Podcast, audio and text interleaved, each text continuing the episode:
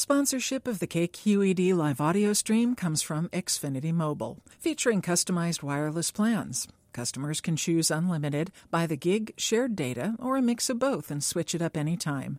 Learn more at xfinitymobile.com. From KQED in San Francisco, this is the Writer's Block. This is Gloria Frym. I'm a poet and fiction writer, and I live in Berkeley. And I'm going to read from a manuscript of stories and proses. Um, one of the stories, More Lies, was originally published in Fiction Attic, which is Michelle Richmond's online magazine. I teach at California College of the Arts in the writing programs. Lie. One lie begats another. It is the law of artifice.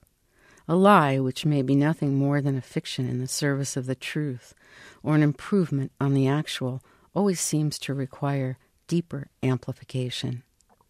Novelists know this, but a simpler proof is available to anyone. A woman tells an innocent lie to a neighbor My husband arrives on Sunday. She is not, in fact, married to this man. There is easy dispatch in the word husband, and she has come to this resort town to be simple, to abstract herself down to a few concrete elements the sea, the sun, the fish, the sunset, sleep. In short, the physical. The neighbor and her husband are elderly and have lived a long life together in a remote place far away. They too have come here for rest. She tells them what she imagines they can understand, though of course she underestimates their comprehension in the brief cordial interchanges wherein they are tourists. All such meetings between strangers are touristic. The visual reigns. It is the texture of the neighbor's dyed and curled hair, put up in bobby pins, the deep furrows on the man's face that seem to locate the couple in a convention, in an orbit unlike the liar's from another preceding century. But the wife and the husband are not relics, even if in her haste she makes them so. They treat her with a cordial remove, kindly, though the woman does most of the talking while the man recedes in bemused irony. When the husband arrives, by the time he arrives, he is referred to by his first name, the discomfort of the lie already rubbing the liar like sand in a tight bathing suit a meeting of the four occurs, wherein for the first time the elderly woman offers, and by the way, our last name is Foster. The younger couple does not reciprocate, having already revealed more than they wish, their lie beginning to be more or less, both more and less, than they wish. For the husband is wearing a cap upon which are the initials of his workplace, which is located some 3,000 miles from the city the wife has claimed she is from. Suddenly, the simple lie complicates itself, embroiling the innocent husband in its web. For he knows little of the city of the wife. He, too, is only a tourist there where he visits her. To maintain the fiction, the husband and the wife resolve to offer the truth of the rest of their union, a long distance marriage. But should I speak to the man alone, as men often do? Do I speak about your city? Asks the husband. No, says the wife. Keep it simple. Keep it clear. Don't volunteer anything. Don't let's get further into the lie. Yet, what do I do for a living? Where do I work? The husband anxiously queries the wife. Not important, the wife declares. Ask him questions as though men could speak about their desires or tastes, about their propensities or contempts, without establishing dominion. I'll say I work for X in Y. He won't know, resolves the husband. I'm on assignment. In other matters, the wife was, is truthful with the couple, such as when asked how many children she had, she replied, One son, which sounded as though it were a lie. The husband has three sons, but they were not revealed, and relations between the neighbors continued for a time unruffled. Sporting interests were revealed by the elderly man who ran on the beach, walked to town, coached football for a living during his prime. Both men are athletic and fit, though separated by 30 years, a fact that only comes to light when the elderly man says, Oh, you live in X. I was there some time ago. I was stationed there during World War II. This not only reveals his approximate age, but strikes a tiny terror in the hearts of the husband and wife, for he no doubt knows more about the town the wife comes from than the husband. The husband quickly diverts the path he can see the man is taking. And where do you live now? he asks, practicing some diversionary interrogation. We live in West Y near the N border, over near Tres P's on the east side of the Rio G on a little ranchita.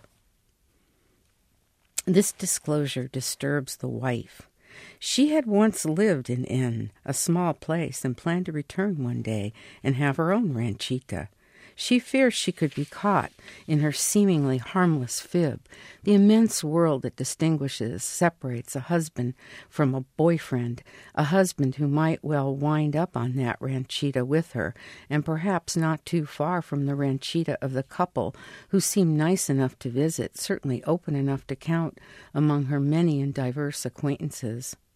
But a boyfriend, a boyfriend might not wind up on that ranchita or anywhere near it if she ever ran into this couple again, and the boyfriend was no longer in the picture, she might be saddled with yet another ex husband, or an ex husband to whom she was not really married, while still married to another man from whom she was separated, with whom she had actually once visited this very place, also in search of simplicity. Of course, a boyfriend might indeed accompany her to the ranchita. They might even live with or in each other's orbits for the rest of their days. Who knew? A boyfriend could be as devoted, committed, protective, loving, and permanent, perhaps even more so than a husband. In time, the boyfriend might simply be called husband. After all, the state of N still recognized common law marriages. Did the Navajo have weddings? Did the Fijians actually go to the altar? And what about the Cubans? They hardly ever got married. No one cared about the legality of romantic unions since the state took care of basic needs. Who bothered to imagine alimony in a socialist state? Child support forced by judicial mandate. But the two words, boyfriend and husband, are infinitely different in their histories and associations, and in using one and not the other, the woman understood precisely her fiction. Or perhaps she did not. Perhaps the man she loved she both wanted as boyfriend and knew as husband, there being so few words in the American language for the nature of their connection, yet so many variations on the nature of its meaning. The word she wanted at this very time in this very place was a word that both contained and defied history, a word outside of time, like a poem. But she could not transmit this, or did not imagine she could, to the elderly couple, who she came to suspect would not care very much about the status of the marriage or the choice of the word. Nonetheless, she was stuck with it, like an unplanned pregnancy, which is not a lie at all, but certainly in this day and age, a mistake, out of which, in the vast majority of cases, whole fictional narratives emerge.